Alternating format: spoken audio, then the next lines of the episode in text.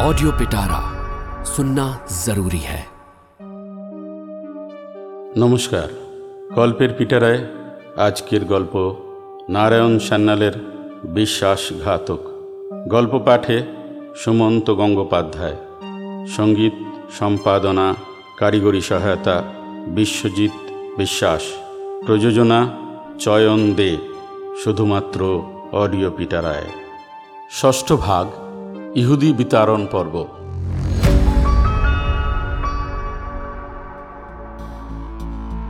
এই যুগে গাটেনগেনের ছাত্র ছিলেন এমন কয়েকজন ভবিষ্য বিজ্ঞানী, যারা ওই পরমাণু বোমা নির্মাণে নানাভাবে অংশ নিয়েছেন।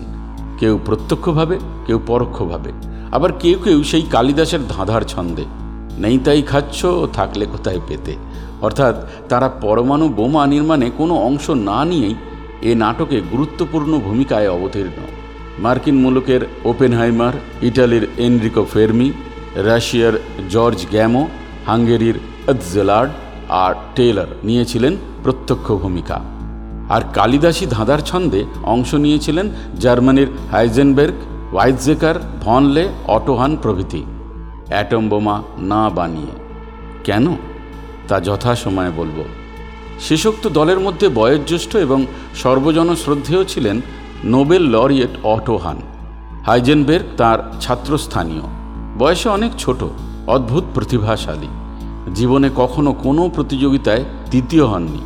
মাত্র তেইশ বছর বয়সে তিনি প্রফেসর নিলস বোরের প্রধান শিষ্য হয়ে পড়েন।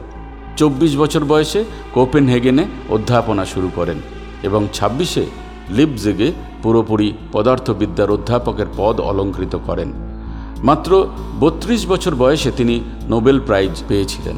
শুধু তাই নয়, যে আবিষ্কারের জন্য এই পুরস্কার তাকে দেওয়া হয়, সেটা তিনি সম্পন্ন করেছিলেন তার পঁচিশ বছর বয়সে, যখন অধিকাংশ বিজ্ঞানী ডক্টরেটও করে উঠতে পারেন না। এই নিরুদ্বিগ্ন শান্ত জনপদে ধূমকেতুর ধূসর ছায়াপাত ঘটল উনিশশো ত্রিশ বত্রিশে। জার্মানির ভাগ্যাকাশে দেখা দিল ন্যাশনাল সোশ্যালিস্ট দল। যার কর্ণধার নাকি কে এক অজ্ঞাত কুলশীল অ্যাডালফ হিটলার।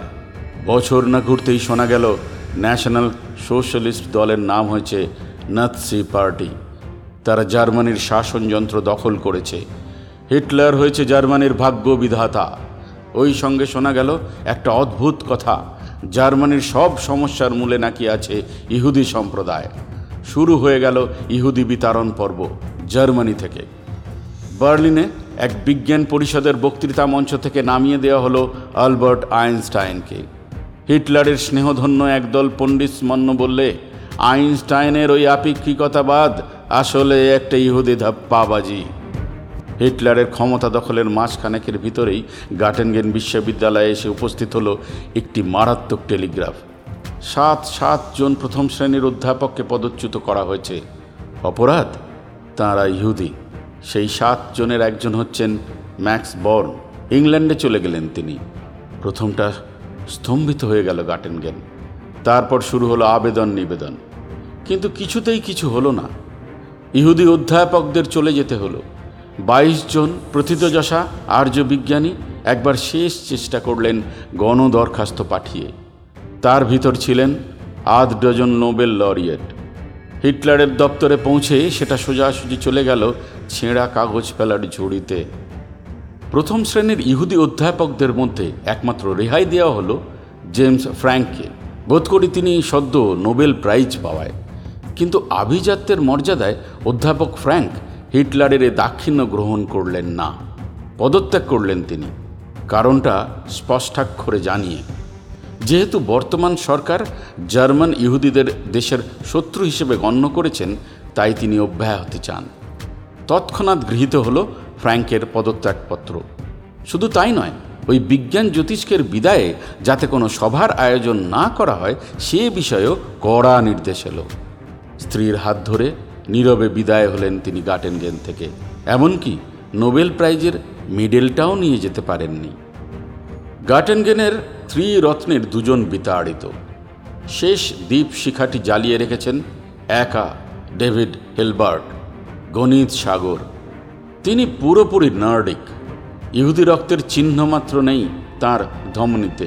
প্রায় বছরখানেক পরে বার্লিনে এক ভোজসভায় তদানীন্তন জার্মান নাৎসি শিক্ষামন্ত্রী হিলবার্টকে কথা প্রসঙ্গে হঠাৎ প্রশ্ন করলেন, প্রফেসর, এ কথা কি সত্য যে ইহুদি বিতাড়নে আপনার বিশ্ববিদ্যালয়ের অঙ্গহানি হয়েছে? হেলবার্ট তৎক্ষণাৎ জবাবে বলেছিলেন, আগে না। অঙ্গহানি তো কিছু হয়নি? উৎফুল্ল হয়ে শিক্ষামন্ত্রী বলেন, তাই বলুন, অথচ লোকে কত কথাই রটাচ্ছে। হিলবার্ট বললেন, ওসব মূর্খ লোকের কথায় কান দেবেন না, হেড মিনিস্টার। অতীতের সেই গাটেনগেন আজ আর জীবিত নেই।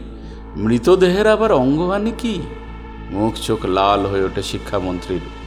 জোর দিয়ে বলেন, ওই সাতজন ইহুদি অধ্যাপকের বদলে আমরা যদি সাতজন পাওয়ারফুল নার্ডিক প্রফেসরকে বহাল করি, হিলবার্ট হেসে বলেন, হে মিনিস্টার, আপনাদের ওই পাওয়ার পলিটিক্সটা আমি বুঝি না। আমি নেহাতি অঙ্কের মাস্টার। আমি তো বুঝি zero to the power seven equal to zero শিক্ষামন্ত্রী জবাব খুঁজে পাননি এ অঙ্কের। জার্মানি থেকে এই ইহুদি বিতাড়ন পর্বে একটি বিচিত্র ভূমিকা নিয়েছিলেন ওই হ্যান্স অ্যান্ডারসনের রূপকথার মানুষটি। Professor bore. গাটেনগেন বার্লিনের পদচ্যুত ইহুদি অধ্যাপকেরা একের পর এক পত্র পেতে থাকেন তার কাছ থেকে। অযাচিত নিয়োগপত্র, কোপেনহেগেন ল্যাবরেটরি থেকে। উপযুক্ত পদ খালি না থাকলে লিখতেন, সোজা এখানে চলে এসে ল্যাবরেটরিতে ঢুকে পড়ুন। আমার এখনও দুবেলা দুমুঠো জুটছে, আপনারও জুটবে। আর কিছু না পান, একটা তৈরি ল্যাবরেটরি তো পাবেন? আশ্চর্য মানুষ। অধিকাংশই চলে গেলেন ডেনমার্কে। সেই যে দেশের সমুদ্র উপকূলে বসে জলকন্যারা গান গেয়ে পালছেরা হাল ভাঙা নাবিকদের হাতছানি দেয়। কেউ কেউ অতলান্তিকের ওপারে পাড়ি জমালেন। আমেরিকার বিশ্ববিদ্যালয়গুলি কুড়িয়ে নিল খ্যাপার, ছুঁড়ে ফেলা পরশমণিগুলি।